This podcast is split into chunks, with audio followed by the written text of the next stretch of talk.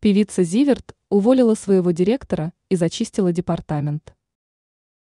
Известная российская певица Зиверт в мирской жизни Юлия Зиверт попала в чрезвычайно скандальную историю.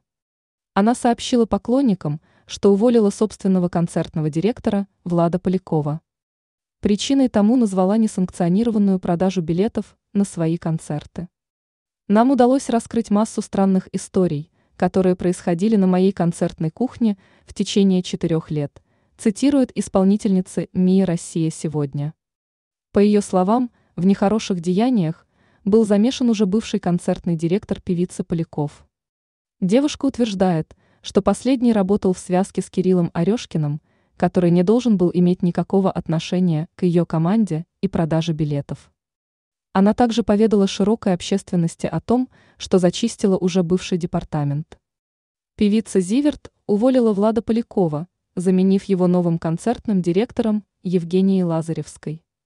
«Мы начинаем новый сезон с генеральной уборки», подытожила представительница российской эстрады.